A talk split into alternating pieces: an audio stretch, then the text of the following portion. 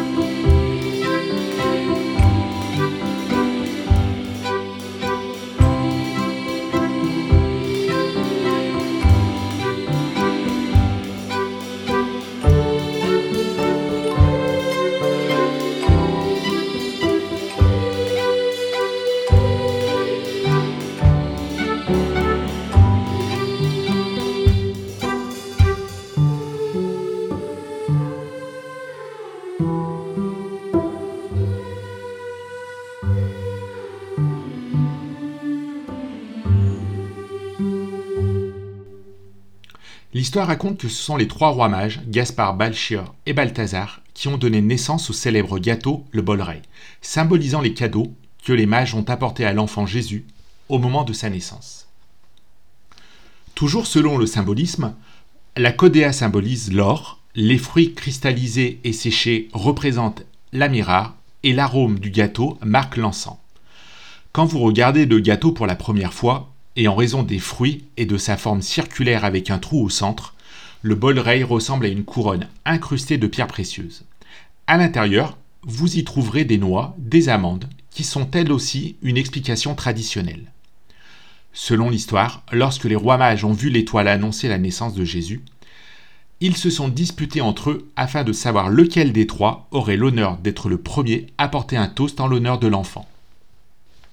Afin de mettre fin à cette discussion, un boulanger décida de faire un gâteau et de cacher une fève à l'intérieur, de sorte que celui qui la découvre soit le premier. L'histoire ne dit cependant pas lequel des trois rois mages découvrit la fève. Jusqu'à très récemment, la tradition exigeait que quiconque recevait la tranche avec la fève devait offrir l'année suivante un bol ray. Pour les prêtres égyptiens, la fève était considérée comme un logement pour les esprits maléfiques elle était considérée comme l'élément négatif, représentant une sorte de malchance. Il faut savoir que c'est l'Église catholique qui a lié cette tradition, caractéristique du mois de décembre et de la Nativité, puis de l'Épiphanie, les jours entre le 25 décembre et le 6 janvier. Cette dernière date a finalement été désignée par l'Église comme la fête du roi, dont la tradition d'offrir des cadeaux aux enfants est toujours maintenue en Espagne. Il existe également une autre version, selon laquelle les chrétiens devaient manger douze gâteaux entre Noël et les rois. Une fête était même célébrée à la cour du roi en France. Toujours selon l'histoire, le bolleret était consommé par la cour du roi Louis XIV. En raison de son nom et de sa connotation avec la royauté, le bolleret a été interdit après la Révolution française de 1789. Et les pâtissiers ont dû changer le nom du gâteau afin qu'ils puissent continuer à le fabriquer.